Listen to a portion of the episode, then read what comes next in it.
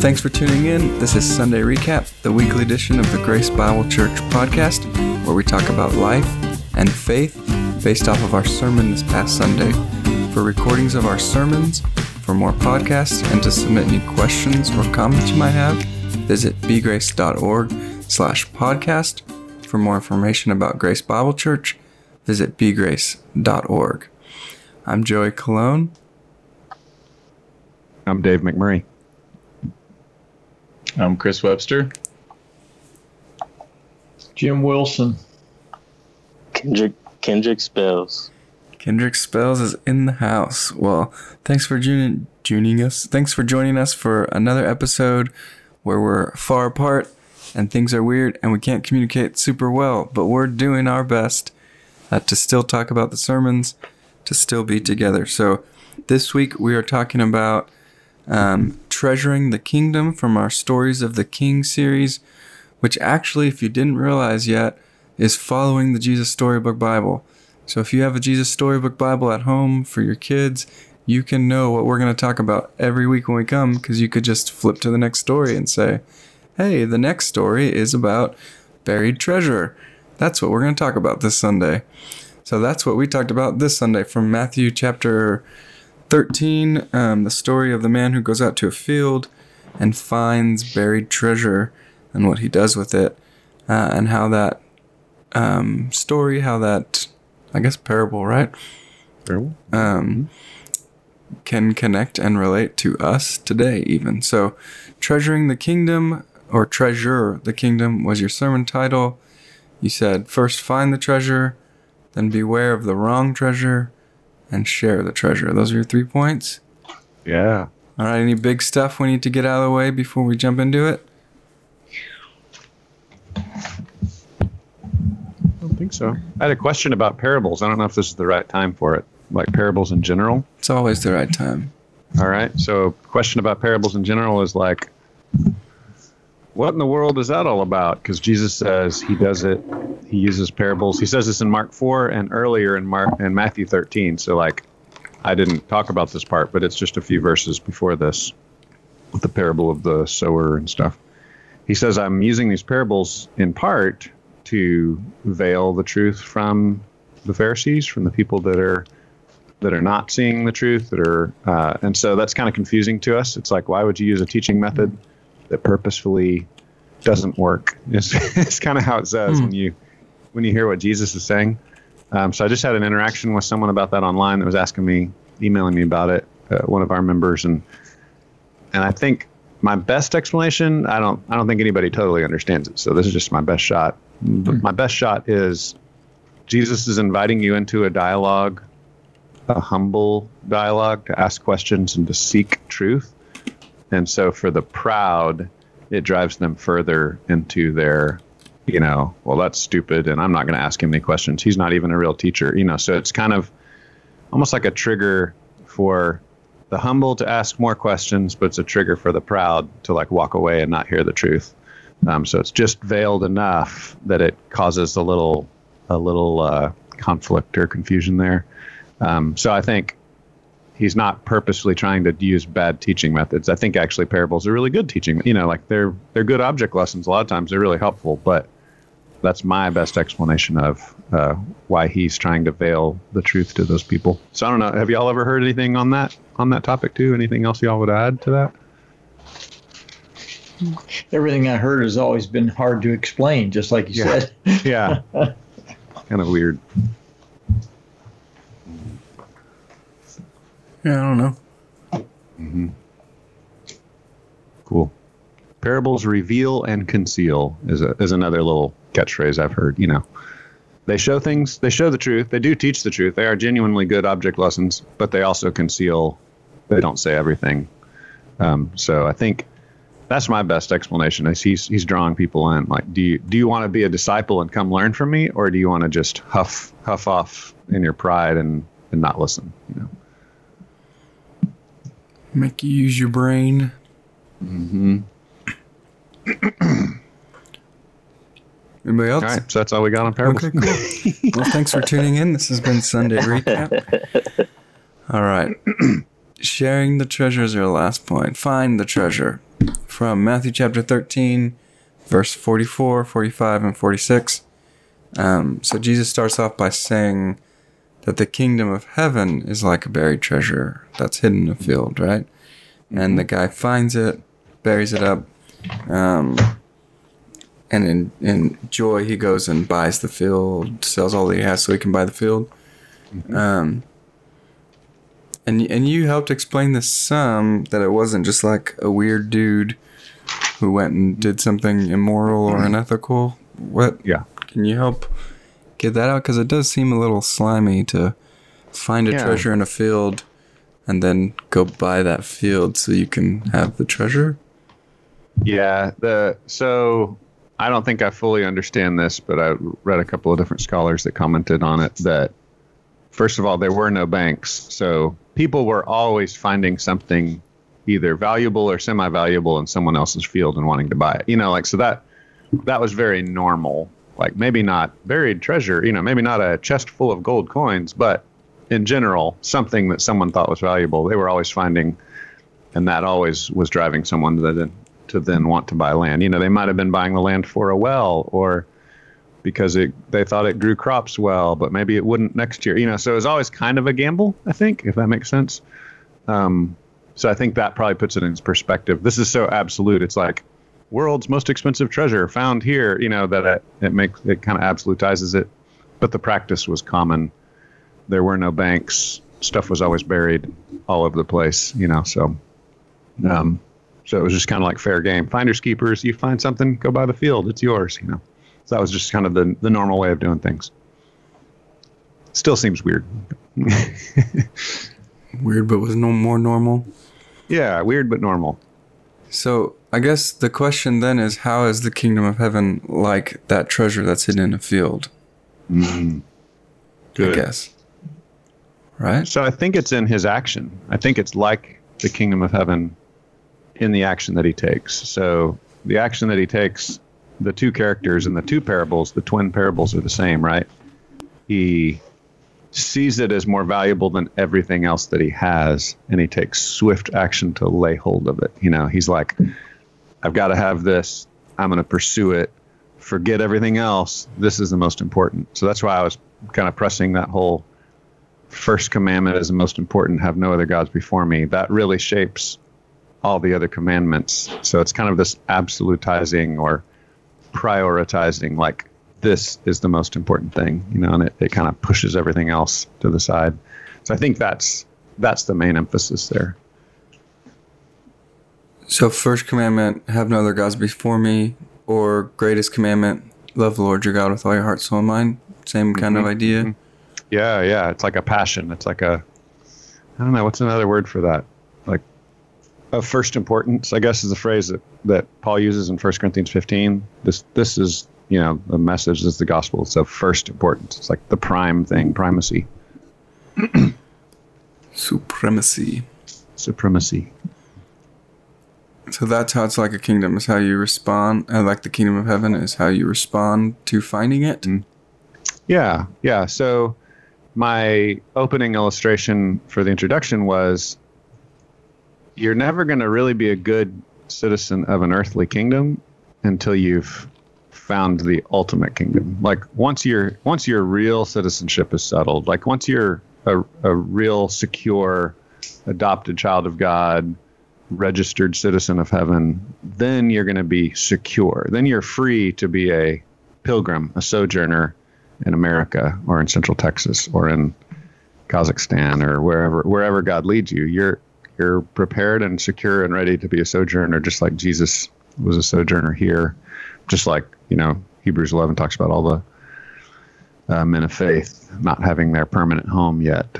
Um, so yeah, so it's that absolutizing the primacy of the kingdom of heaven as our our ultimate destination, home, and satisfaction. Then that frees us to to do well with what we have here. You know, I use the application because of Fourth of July. That frees us to be thankful, like, oh, there are good things in this place that I'm sojourning in, and oh, there are bad things in this place that the Lord would want me to try to make better. You know, so I can I can give thanks and I can critique both. Because if you're not settled on the kingdom of heaven, you're just going to go all in with one or the other. You know, like it's going to be nothing but everything's rosy or nothing but everything's evil and terrible. You know, you're not going to be able to have a balanced view because you're not settled and secure. You're wanting too much out of your earthly kingdom that it, that it can't provide. It's not it's not big enough, but the kingdom of heaven is ultimate and can provide for us.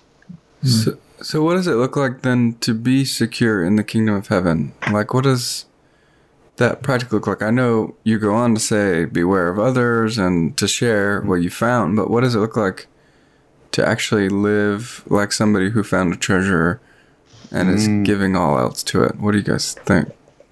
Mm. Is that a fair question? Yeah. I mean, like other biblical examples, or just practically in everyday life. I don't know. I just feel like, you know, we could skip over that part and be like, yeah, if we have that, then all these other things work out. But it's like, well, how do we know that's what we're doing or what we have? Mm-hmm. What do y'all think? Hmm. I'm finding it hard to think today.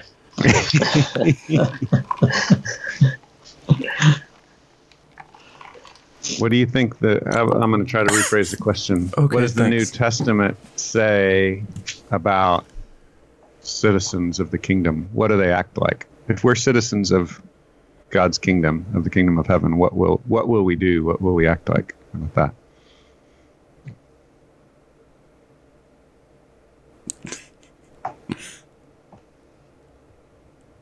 I guess your your pride and your opinions about your current location and your current situation are not ultimate. So um, they're important, but they're not ultimate. That's what I think of. You don't. Your whole identity doesn't hinge upon, um, you know, any conversation you're having about about your current situation. Um, again, it's important, but uh, it's not ultimate. So you don't have to I don't know. you don't have to go all in and um, destroy others and be destroyed yourself because you've got more important things ultimately. So there can be a calm and a, a centeredness, I guess, that, that otherwise you wouldn't have. Mm-hmm. And uh, probably you spend time and and build your life uh, accordingly. You know, you you're it's not going to make sense to to people who do think their current situation is is ultimate. Um, yeah, you're going to pursue things and invest in things that um, that don't necessarily make earthly sense um, or don't make sense if if this is all there is. Mm-hmm. That's what comes to mind for me. That's good. Other thoughts, ideas? I think um, it, that kind of puts me in mind of Philippians 2 um, at the very beginning, where it's kind of telling us to just watch our our thinking, be sober minded, um, uh, don't do anything for our own interest, but for others. And then I like the NIV in verse five, how it kind of tells us to like this is how you be like this in your relationships with other. Christ was like this, you know. Uh, he was the very nature of God, and he was he didn't think it was robbery uh, to be equal with God. So it just kind of makes me think um, to just go after uh, loving others, uh, being sober minded, having the same mind of Christ. I think that what that looks like practically is, um, um, since we're talking about the parables, is just loving a, good practical way would be uh, loving your neighbor. Uh, I think that's a great way to practice not storing up treasures for yourself, but for others that you would see that, uh, if you would, you would see the benefits of that spiritually. Yes. So, how do you guys think we check ourselves? So, like, I mean, you talked a little bit about what you're seeking. What are you looking for? Uh, are you just numbing yourself?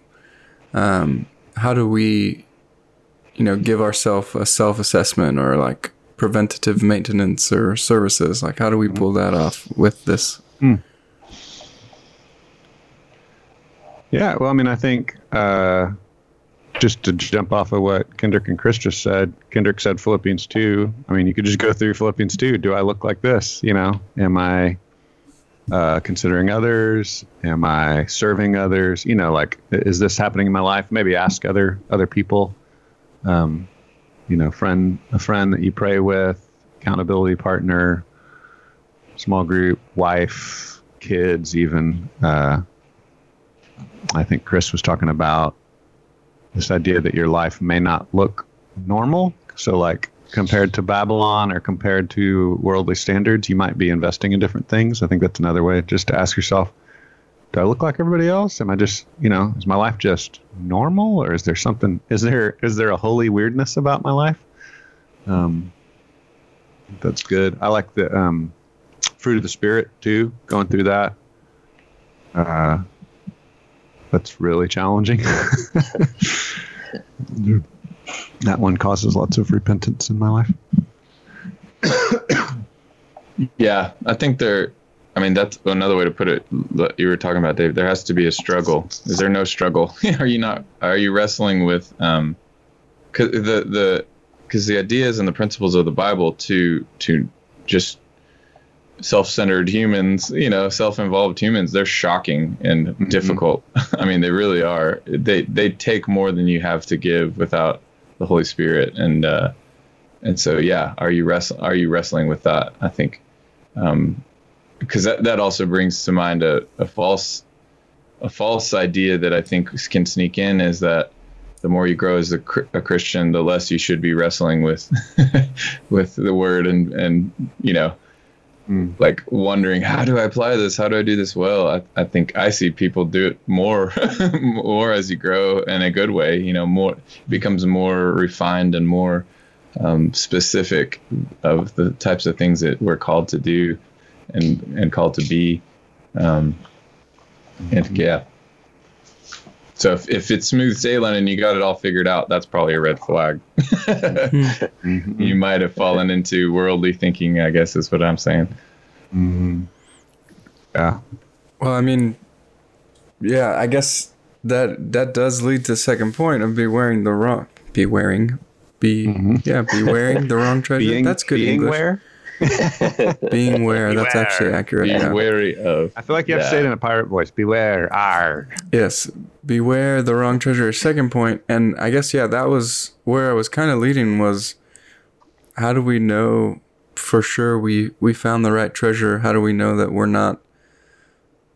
You know, we found a treasure and we think it's the one that's worth the greatest price, but it's not. Yeah. Yeah.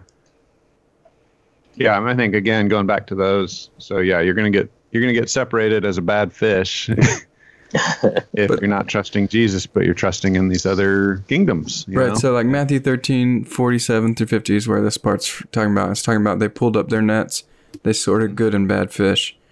And yeah, I was I was a little um I don't know, it was interesting to me that that the conclusion you came to was beware the wrong treasure. Cause yeah, it makes sense that they're pulling up their treasure of fish and sorting good and bad. But it it the application from it I think is at the end of the time, some of you will be evil and some of you will be righteous, and we're sorting you out. Mhm. Um, so I don't know. I thought it was interesting, the thinking about it as treasure, but then also it as us yeah. and us being sorted out. Treasure was definitely a word that was forced onto that parable. I don't think treasure fits in that parable, but it is the parable before and the parable after. So the kingdom is treasure in the parable before, the kingdom is treasure in the parable after.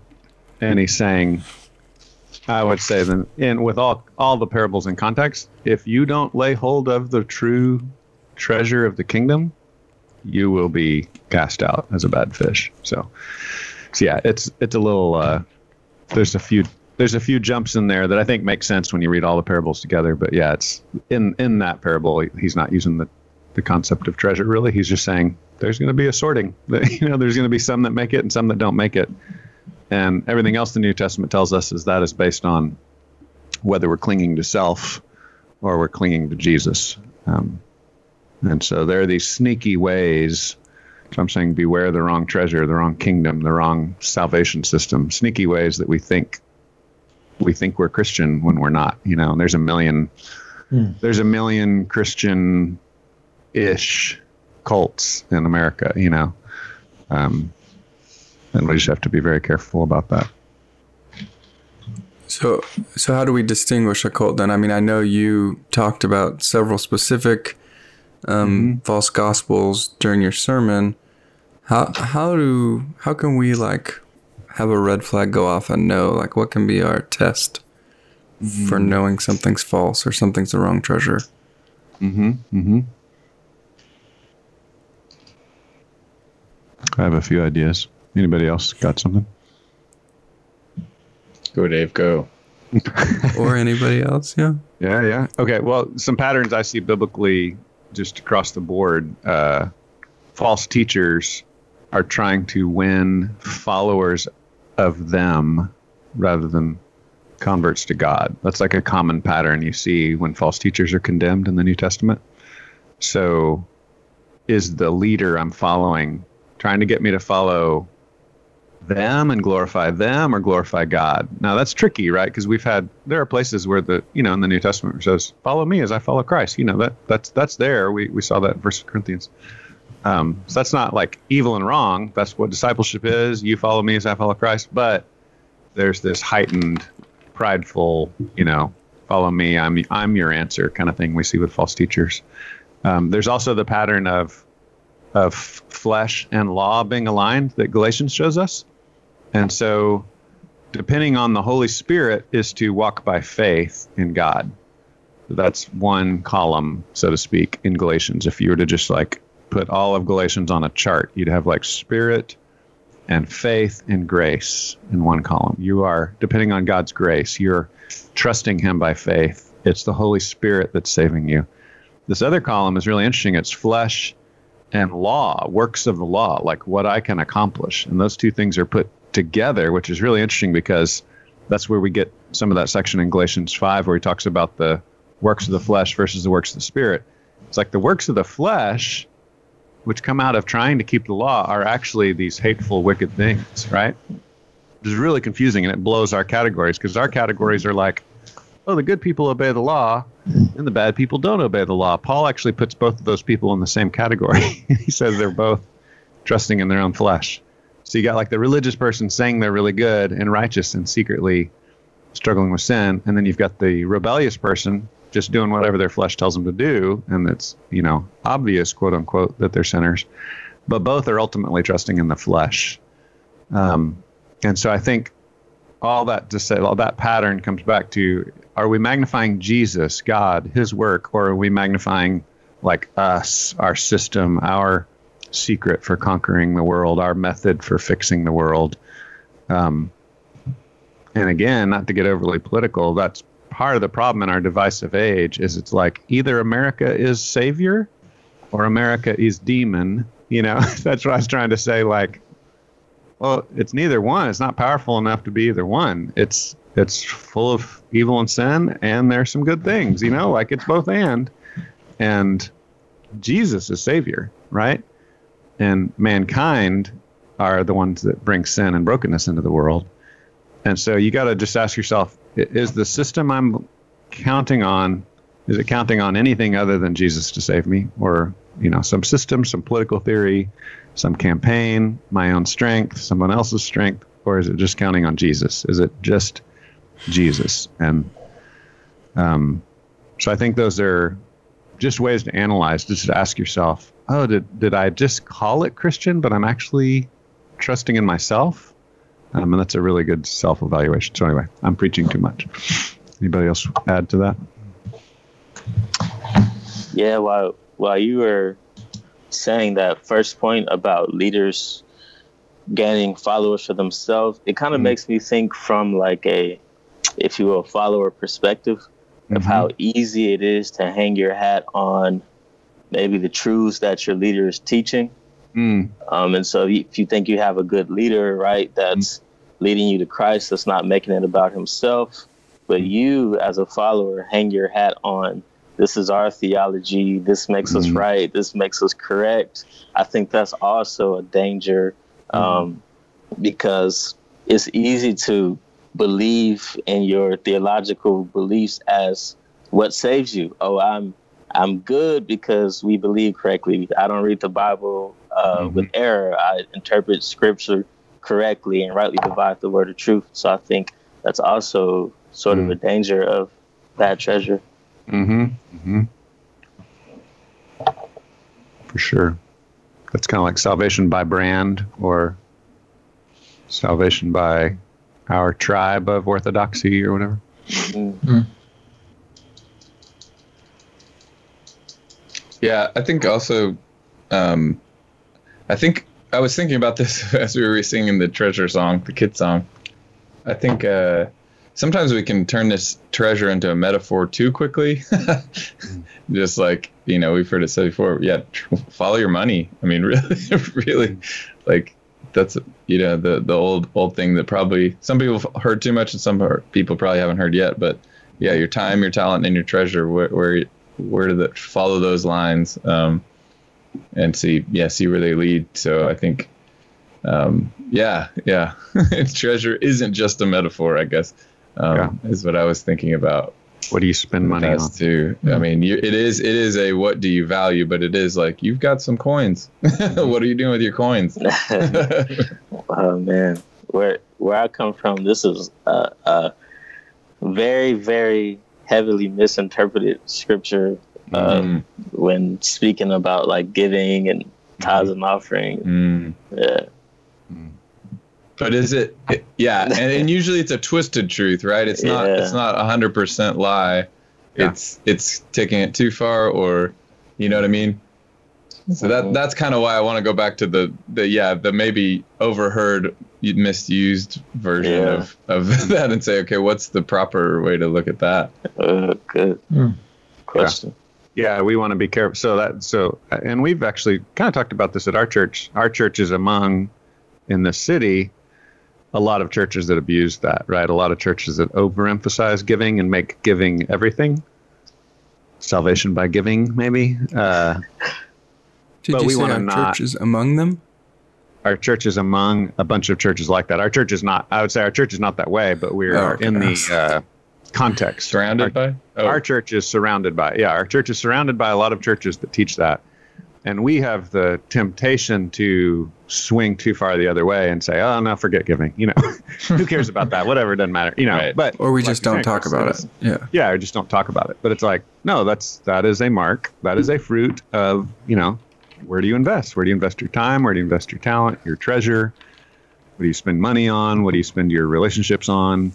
Those are all, I, I like to say, like a dashboard, you know, lights, indicators. You know, are you overheating or are you investing in the kingdom? Are you, you know, is your gas tank empty or are you investing in the gospel and the word and spending your money on what matters? And um, they're all indicators, I think. Are we are we supposed to do something if our car has those indicators on them? Uh, there's you can get a little piece of black tape and put it over that light. Yeah, Okay. That and then helps. you won't see it anymore. for a while. Turn turn the music up loud and just keep Yeah. driving. yeah, you won't hear the ding. I have old cars, man. They got lights on Yeah. them. Yes. Well, there's an old guy, old dead guy named Larry Burkett who said every financial decision is a spiritual decision. Mm. So every every time you look at spending money someplace, Mhm. If we're not considering, you know, why am I doing this?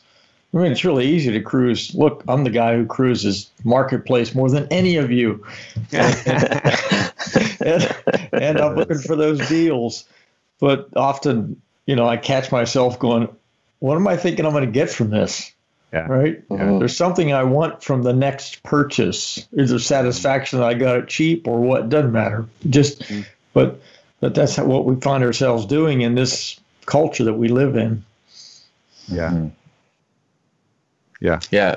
it's so hard to maintain a perspective of a holistic perspective. I think that is like living for the kingdom. Um, kind of language is God owns everything I have and every moment I have. Is, and that's really not a not an easy thing to think through. But Yeah. Um, yeah, God doesn't just own 10% of my money. he owns all of it. He doesn't only own Sunday morning, he owns every moment. And uh, yeah, yeah. So, but what's good is he owns it and he's there with me, helping me to, to not, you know, fall over with weariness and, and not um, lose heart, you know? So, so it's not just hey shape up on your own orphan i own you it is it is i'm i've given you everything mm-hmm. it's all a gift and i'm going to help you know what to do with it um, so that that's some stuff i've been pondering last yeah. last few weeks yeah that's really good because yeah there's that even even my dashboard indicator light uh, it's more like Jesus is in the seat next to you and he's built the car. I'm like, hey, this light's going off. Uh, what does that mean, Jesus? you know, like, yeah, he's always there with us, which is yeah, which is a beautiful thing because I think it's easy to fall back into, I got to figure this out, and I can't I can't talk to God until I figure this out. I got to fix this, and then I can talk to God. You know, um, yeah. I think I can share a, a story or a parable now to people in my community about um, a car and a dashboard. So mm. I'm gonna work on that. cool. it will reveal and conceal. You got to actually be able to be the guy who can sit in the car and just hear it and know what's wrong with it. That's mm, yeah, yeah. yeah. Oh, dude, this was the coolest thing ever. I went to a mechanic once, and he he pulled out stethoscopes and listened to yep. the transmission. Have you ever seen that? It was crazy. I was like, what is he doing? Jim I own one it. of those. You own one. Jim has oh, one of those. Wow. Oh, that's so cool. wow, he's a car doctor. I, I have one more question about false gospels. If anybody else okay. has anything else, we can do it too before we move to share the treasure. But I've seen this thing going around on social media, shared by people saying something along the lines of Christian, beware of the false gospel of social justice. Mm. And it's being shared a lot. I'm wondering yeah. If you have any take on what that might mean, because it's just a meme that just has like those words. That's it. What it might mean, what they might be trying to say, and if we should beware of it. Hmm. Yes. Well, I would say anything can be a false gospel. So, any Christian value that God wants us to value, and I would say social justice is something we are to value, that is a fruit of the gospel can be turned into a meriting of the gospel, right? So, set social justice aside, say kindness and compassion. We are to be kind and compassionate. That is a fruit of the gospel. If someone's never kind and never compassionate, you have every right to question if they even know Jesus. But that doesn't win Jesus' affection for us. Um, so, same thing with social justice. Social justice uh, just simply means justice in a social framework, right? Like caring for what is right. Um, conservatives tend to emphasize the no partiality, you know, like absolute right and wrong justice. We talked about this before.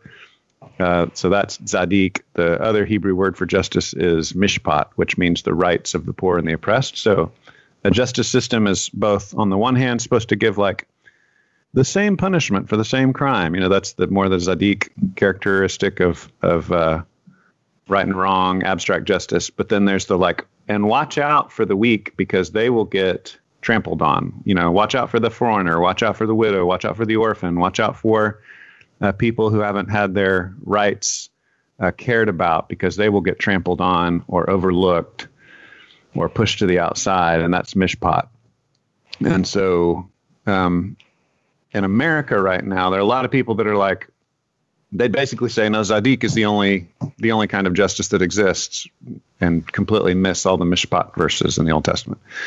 Um, so, so yeah, I think if you say mishpat is the only kind of justice, caring for the the poor or the foreigner is the only kind of justice that exists, you're you're going to the extreme on the other side. You're getting things confused. That's happening some in our context.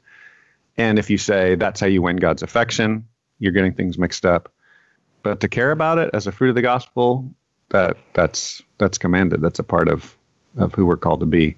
There was a statement on social justice written a year or two ago, and you all remember by some mm-hmm. evangelicals, and they they were of the watch out, it's scary brand, but I think they, I think they were mm, confused. I think a little bit, and Is it MacArthur's statement? That one? yeah, MacArthur and Voddie Baucham put it out together, and basically they were just taking the the kind of academic, you know, maybe Marxist-ish definition and saying that's the definition.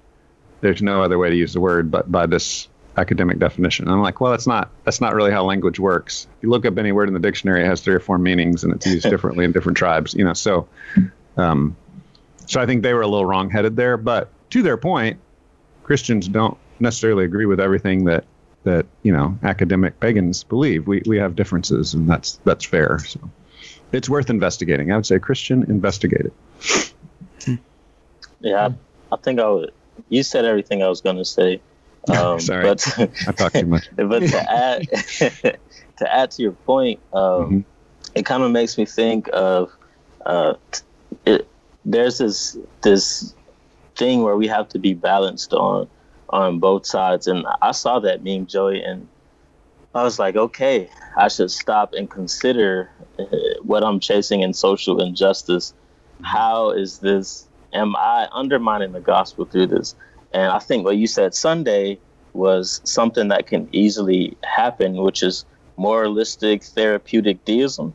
Mm, Um, and I think chasing social injustice, it's easy to run off on morality um, instead of like sin. The world is broken.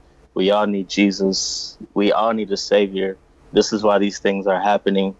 Um, since these things are happening, um, we can preach the gospel and then have a balance of living the gospel, like you were saying, caring for those who are overlooked and for those who are hurt. But that's just to go to your point. And then I don't know if you got to this point in the sermon, uh, atheistic Marxist utopianism. I don't think I even used that ah. phrase. I was like, I don't have time for this. That's a good phrase, though. You like that? It's in my Yeah, notes. I That's think another. What do you What do you You want to define that for us, Yeah, Kendrick? go. Atheistic Marxist utopianism. no, no, I'm gonna let you have it. Yeah, I just think that's that's another one of those isms out there floating around. You know, so that would be the hyper hyper academic version of social justice that MacArthur and Voddie Baucham are afraid of. So that's kind of the social justice um, monster that they're really afraid of. That exists. That's out there. And it's that- saying there is no God and mhm. Oh, sorry. I was just gonna say, and that means there's no God. yeah, if Everyone- there's no God. Marx has got the answer, and we can build a utopia if we just follow Marx and forget about God. And I'm like, okay, well, no, we don't. We don't believe that either. You know, that's another variety we don't believe. But in all of these, they have true things. You know, like um, Pharisaism. Well, there are a lot of true things the Pharisees believed, but Jesus had to fight with them because you can't save yourself by keeping God's law. And he had to fight with them about that. Uh, moralistic therapeutic deism. There's a lot of good things in there, but it's it's incomplete. Same thing with atheistic Marxism. Yeah, there's there's some they recognize some abuses that the powerful exact over the weak, and that's biblical and true. But that you know because they get a few things right, we don't buy their whole system, and that I think that that's where we always have to be careful. And the opposite of that is true as well. If you say something true that a false system says, it's not fair to say, oh, that person must believe the entire false system. You know, so like if we say I'm I'm worried about social justice. That doesn't mean I'm a Marxist or an atheist, right? I can be know. concerned about that. You You know? might be a Marxist. Um, yeah, in our current climate, it's like, oh, if you're concerned about something my tribe is not concerned about, that means you believe everything that anyone in that tribe has ever believed. Yeah, you know, for you're sure. like, well, no, I can I can separate issues, you know, out, and that's part of the weirdness of our current climate. yeah, So it's this or that Mm-hmm. climate. I think that we live in, Mhm. um, and just to be candid with the times, like, um, and just and the phrase I try to refrain from using because the organization is Marxist. It's like Black Lives Matter. Mm-hmm. Um, I do not agree with their statement, their mission statement, and it's Mm-hmm. very Marxist at the core. I mean, it's. I would just encourage anyone who hasn't read it to read it. Um, Yeah. But I think the saying is true, and so I try to. I don't know. It's it's like that weird thing where you're saying, uh, if I believe this saying to be true, I don't have to align myself with that organization at all. Um, yeah, that's a good example. yeah. Black lives do matter, that doesn't mean I'm a Marxist. Right. Right. right. Both right. things can be true. Yeah. So, I th- oh, go ahead. No, no yeah, I don't want to break your segue. I, I, I guess I've just been observing and trying to get down to sort of a cultural, theological core of, of some of the things that I see happening. And uh, I, I think what I, I was talking to, I was talking to somebody about the Declaration of Independence, and you know, we hold these truths to be self-evidence, and, and this key phrase that people are are are endowed by their creator with unalienable mm-hmm. rights. And so I was thinking, okay, so what? But culturally, we've ripped that creator part out. Yeah. Scrap There's that this- creator stuff. So there's this blank sitting there. Yeah. And so that again, talking about the false treasure. So what what are we putting in that blank? Really helps to see our new, you know, our new understanding of where do these things come from. And I think um, to, to, you know, I'm not going to have a perfect perspective on every single side and what they're putting in that blank. I think there's there's a lot of different answers to what's in that blank, but I do think some of the common ones I see are my correct thinking or my self independence and my pulling myself up by my bootstraps. That's what gives me rights, or or my oppression. That's what gives me rights, um, or you know whatever. And what's crazy is, for one thing, all of those things can change, and all those things are imperfect. Um, but what I but what I do see is okay. So if you take God out of the equation, you've got to find His character somewhere else. So, for instance, I see a pursuit of holiness in our culture, but it's holiness minus Creator. So Mhm. it's Yeah. you have to act holy, and you have to have acted holy your whole for all time, right? And, and and this country needs to be holy, and it has to have been holy for all time. Or guess what? You're right. It's not a good God, right? So America's mm-hmm. not a good God because it's always been messed up. Doesn't mean it's always been 100% messed up, but but again, if you rip out God and try to put America in there, okay, we see where it falls apart really fast because you're searching for holiness. And I think when you talk about this social justice thing, it's it's I think um, certain certain tribes need to be hear the fact that the pursuit of holiness is not wrong, right? The pursuit of of a, of perfect justice is not wrong. The the pursuit of perfect equality is not wrong but it is wrong if you're expecting it from a human uh, or a human system. It's not even so. So, as the foundation, I guess what I say. So, if you take out if you take out creator and you put in human anything, it's gonna fall apart, right? That's the wrong treasures, is what I'm trying to say. And so, the pursuit of holiness is not wrong. It's just the foundation of that holiness has to begin with God and and the reason also i mean that's the reason even i mean you you see the standards are changing of what is right and wrong uh, what is what is moral and what's immoral. And then people are just you know crucifying them their own people. And you know you they they can't even stay right on their own in their own camp right? Because they were never the holy ones. They we we're incapable of that without jesus and again, to go all the way, and I'll shut up, but to go all the way, that doesn't say, okay, Christian, you're off the hook of being holy. God says, no, be holy as I am holy. I think that's the statement. Mm. So be holy because I am holy. So we have a perfect holiness to look at, and we are supposed to mimic that more and more and more. But there's a beautiful, there's a beauty to that because we're going to stumble at it, and we don't have to lose hope. You know, so so what what happens is imperfect Christian, hopefully, imperfect Christian is trying to love perfectly and fails. Yeah. And then a world wants to come and say, You were not perfect. That that means everything about you is worthless and I'm done with you.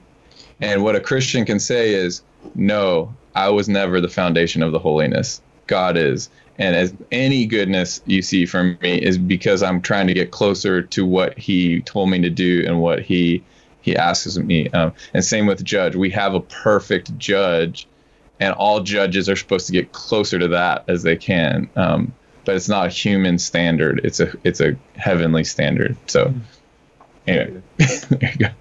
Reach. Yeah. But That's- the pursuit of holiness is good and beautiful. But Yeah. the, the object of the holiness needs to be carefully considered. Go ahead, Kendrick.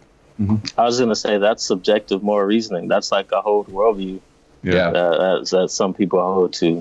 Mhm. Good point, Chris. Yeah. So, so as we move into talking about sharing the treasure, I guess this might be a little. I mean, you're already we're already talking about it, but I don't know. This might be a little touchy, so stop me if I need to stop. I guess, but um, so I guess to jump back a little bit, talking about um, social justice becoming a false gospel, hmm can avoiding that and like this sounds horrible only focusing on god become a false gospel too because Yes. I, I see so many responses to everything that's going on that are like yeah. i don't need to worry about this god's got my back or James. Or James. or um, you know i don't i don't have to recognize the struggle of of this person because mm-hmm. god cares about everyone or mm-hmm. you know fill in the blank with anything we're going through right now in this country in this world. I'm seeing responses from people you know claiming i don't i don't have to worry about this because i trust in god or i don't have to have any mm-hmm. say in this. So i'm just wondering you know, we talked about you can do too much social justice and not look to God. Can you do too much looking to God and not looking at justice? And I think and that's can, I, yeah, I think it can be a big omission. I think right now in the evangelical community, there is a tendency to not take care of the oppressed and the poor, but to trust the government's doing that because we give them our taxes, and so we feel like, well, that's a, that's taken care of, and and I feel like that's a huge omission for us. Yeah. Yeah, I think uh, the book of James hammers that hard. You say you have faith, show me your works. You know, like if there are no works, it's dead, you know? Uh, so yeah, I think that's a large part of what James was getting into. so yeah, I guess my my thought behind it then is how does that affect sharing the treasure, right? So we we say we found this treasure of greatest uh, it's the greatest prize, it's the greatest price. you know, we, we looked and we made sure that this treasure wasn't a fake treasure, that it was the real treasure. And now we're being told, go share the treasure. Like, how does the way we act and behave affect sharing the treasure, or the way we speak, or the way we fill in the blank? I don't know. Um, man, I think a good cross reference is John 17. I, I used the phrase the manner and the message of Jesus. So, like, we've got to clarify our message. So, we'll say the, the people that are worried about social justice probably focus more on that. Let's clarify our message. Let's talk more about the message. Let's not worry so much about the methods um, and, or manner. And then people on the other side are like, let's get our manner right. Let's get our manner right. But so, yeah, both can be extremes. If you say, you know, there was this, um, what was it called? Social gospel, turn of the century, maybe early 1900s. I forget historically when it was. I want to say early 1900s. Uh, there was a big movement where Christians veered towards an, an atheistic care for the poor and like let's let's do care, let's not talk care and they stopped sharing the gospel. So I mean that's a real problem. That happens. and then there's this other extreme that James condemns that I do think some of our evangelical brothers and sisters are are in danger of. We'll say I don't I don't see their lives, so I don't you know it's hard to even say Sure. out of context. You know, like you kind of have to see what they're like in their neighborhood. It's hard to know that Mm. from a distance. True. But yeah, people are in danger of saying just talk about the gospel, just say say the message, but don't ever actually like help anybody. And I think both of those are extremes that we can fall into. And James James hammers that pretty hard. But John 17 is one I like. It's a parallel where he or a parallel where he talks about um, when Christians are united, they will see the love that the Father has for the Son and the Son has for his people. So That's a really interesting section. It's it's in where Jesus is like kind of praying in front of the disciples before he goes to the cross. So that's another one of those interesting places where it, it's basically the logic is the gospel will be more received and heard when there is tangible unity among brothers and sisters in Christ. So I think that's that's related to all this. You know, I, I think it's it's fair to say then with James and with, with what Jesus says in John 17, but then you add on James' stuff about don't don't just say you have faith, but actually do something. I think from both of those sources you can say, yeah, when we when we do good in the neighborhood, the gospel will be heard. And then we have to put one more check on that, I think, of there is a sense in which sometimes people will just want your good deeds, say they're trusting Jesus, but they're not really trusting Jesus. You know, of course, yeah, that'll happen. But mm-hmm. I think sometimes we're so afraid of that that we like pull back in a weird way. Like if I help someone and they are mixed up about that, like, okay, like, is that, it's still okay to help someone, you know? Um, so I think, I think we worry sometimes too much. It's kind of perfectionism. Hmm. Anyway, that's, that's what I think. I think that it does affect our ability to share the treasure. Uh, uh, I, I, I believe that the gospel is sufficient, mm-hmm. um, but I think uh, as far as it allowing us to reach people who haven't heard the gospel is kind of where uh, it could get tricky. Uh, my favorite scripture is Hebrews 4 14 through 16, but just to quote a short part in there, it says that we don't have a savior who can empathize with our weakness. Um, and so I think a lot of times people that are oppressed, uh, people that are hurting, they sort of want to kind of know that God cares enough about them. And mm. and I also think that's a part of the gospel. I care enough that you are perishing. I care enough that you are in this mm-hmm. sin sick filled world that I, am gonna come and dive in and head with you head first and and do something about it and and mm-hmm. bring you a savior and a, and a comforter. And so I think it just focusing on that alone um, it just diminishes the ability to reach those at moments in certain communities that want to know that God simply cares uh, about their well-being, and mm-hmm. and I think those who who kind of feel that way, um, they may not want to hear the gospel from me, from certain individuals who um, only seek to point to God and and and to God only. And again, I believe the gospel is sufficient, but I think the tricky part will come in is if we don't show love to them, if we don't um, uh, let them know that God is a God of compassion and mercy, then they may not even want to hear what we have to say about God's gospel uh, in the first place. That's good, man. Yeah, I think uh, something you're saying about people wanting to know that you care. I was thinking of uh, Bryan Stevenson talks about proximity a lot, um, and how God's people need to have proximity to hurting people. So just being their friends, seeing, knowing, understanding, you know, that's a it's a pattern.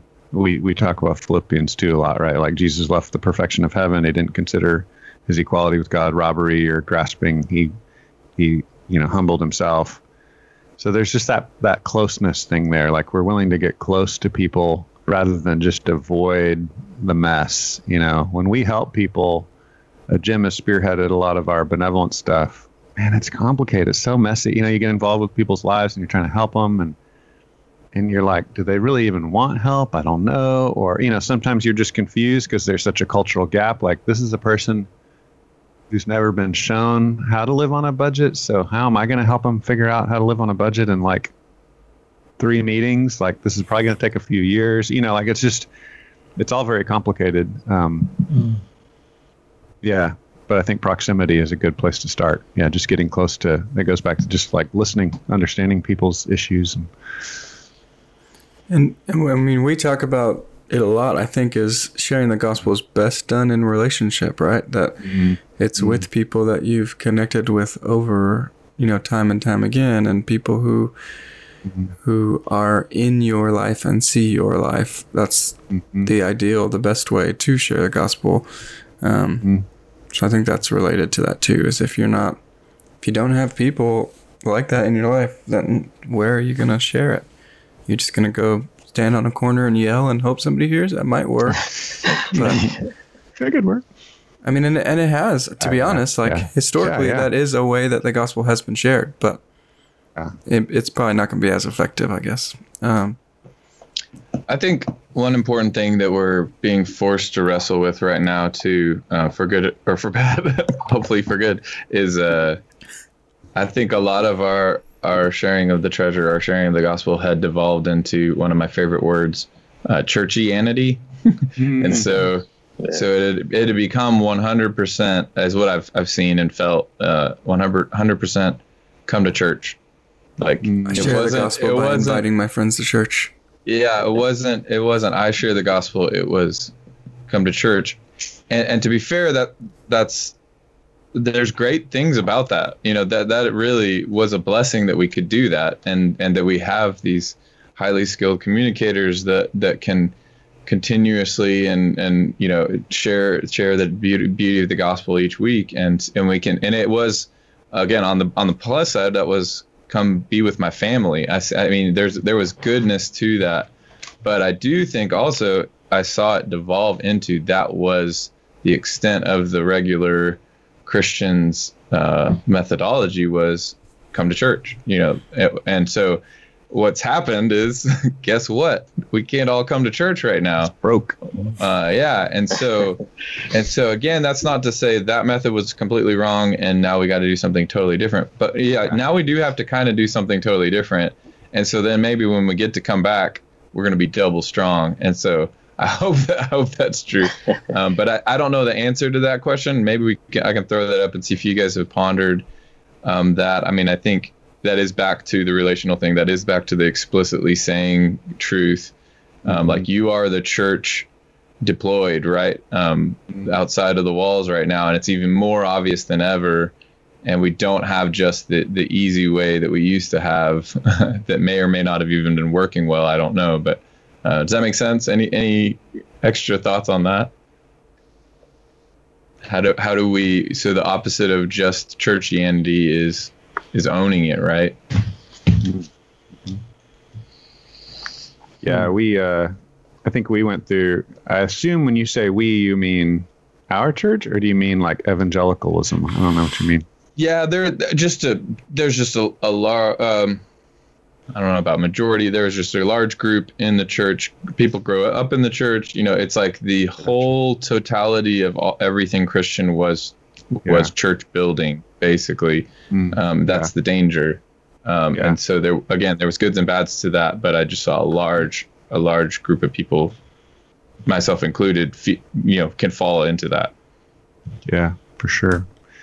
Yeah, I think it's always a both and, and people will, in our culture, will devolve towards consumerism. So it's like, it's always share your faith with your friends and relationship and invite people to church. It's always that. It's always been that. You know, you see Andrew inviting people to come meet Jesus. Andrew doesn't say, I'm going to spend six weeks explaining the kingdom to you before I ever invite you to meet Jesus. He's like, You got to come see this Jesus guy. You know, like, it's okay to invite people to the text or to the event or to the group or, but, um, what's really weird, I think, is that that just the drift towards consumerism keeps pulling us back. You know, consumerism.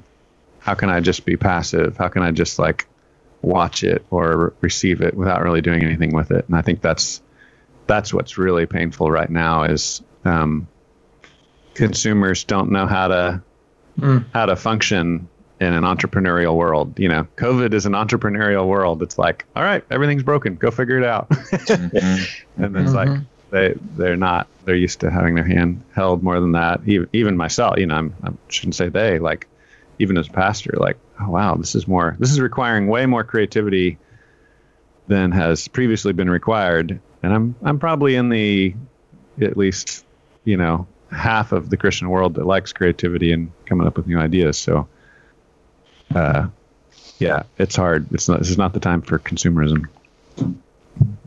I think it's it's okay to uh, for people to understand they don't have to be like a church leader to share the gospel, um, to do life with people. And I think uh, going back to what Chris was saying is, I think what I see what's happening in that large portion you were talking about, Chris, is um, event well, yeah, evangelism doesn't seem to be this long-term commitment in those communities. It's more so like a, you need Jesus, you need him now. Uh, get saved, come to him like at mm. this very moment or else. You know, it's mm. but when I think of discipleship and evangelism in my mind, uh, I'm like, okay, I'm in this for the long term. The long term. This is my sphere of influence. These individuals here, and over time, I'm going to consistently and continually share Jesus with them, uh, even after they receive Christ. I'm going to continually and consistently do life with these same group of people and these same individuals. And then something that I've heard Dave say time and time again is um, share the gospel, even if you share it badly. You know, mm-hmm. just just share it, which is why I think these stories of the King series is so cool because I think uh, most of us are more comfortable with telling stories than we may be with uh, giving the Romans road at, mm-hmm. at some point. But um, I think that's that's what I've seen. Evangelism is a long term deal, and we have to kind of commit to uh, um, seeing it out in the long run instead of you need Jesus, you need him now, so you got to come to church on Sunday. And if you don't come to church on Sunday, you're like you don't deserve him or you missed him or something. You know. Sorry, God has left the building. yeah, and it's and again, it's not a throw out the baby with the bathwater. It's not a all yeah. or nothing. It's like it's like right. Dave said, it's both and. But again, when when yeah. part of the normal equation is taken out, yeah. then it's like there's there, you have to focus on the muscles you can focus on mm-hmm. um, because because we do like it's I, I guess I just want to be careful that we don't start talking about as if like community is bad accidentally, right? Mm-hmm. just because community has been ripped away, we don't start saying, yeah, that was never a good plan. No, that hmm. that's still the that's still the plan in good way in healthy ways. It's hmm. just there's things that we've been able to ignore and some of the muscles that have atrophied that we need to like we're we're being forced to have to say, hmm, mm. I I maybe need to grow there, and yeah, again, that's me along with everybody else for sure, and I don't have the answers of how, how that looks. I don't want Zoom to be the answer. Um, so, but we got to keep talking about it. I used to always tell our global outreach partners that are in, uh, we'll say, difficult places, you know, scary places or risky places, sharing sharing the good news um, we would talk about methods and how we do things, and I'd be like, "Yeah, we're we're still like riding the wave of Christendom, and I know it's going to crash, but you know, as long as we can do big central gatherings, we'll do big central gatherings. You know, it's a great tool in our tool belt. That's it's great. It's been been used on and off throughout the history of Christianity. You know, because some people like to argue, no, only the underground hidden church. That's the only way to be, because you know those are the real like macho Christians. like, well, we don't really want suffering and persecution. You know, it's not something we pursue. Um, but I've always said we're just going to keep riding this wave until it crashes, and and it's it's interesting to see the crash in our lifetime. Like, okay, Christendom is crashing. What's interesting is is Christendom's death is also coinciding with the death of secularism, which is really fascinating. So like we don't know what's next. You know, like we're seeing the end of two worldviews really simultaneously and so that's a strange, strange to be living through this time in history. Hmm. Any other thoughts, ideas? It's a strange time, and we're out of it. Mm-hmm. it's a really bad dad joke. Well, thank you guys for tuning in. This has been Sunday Recap.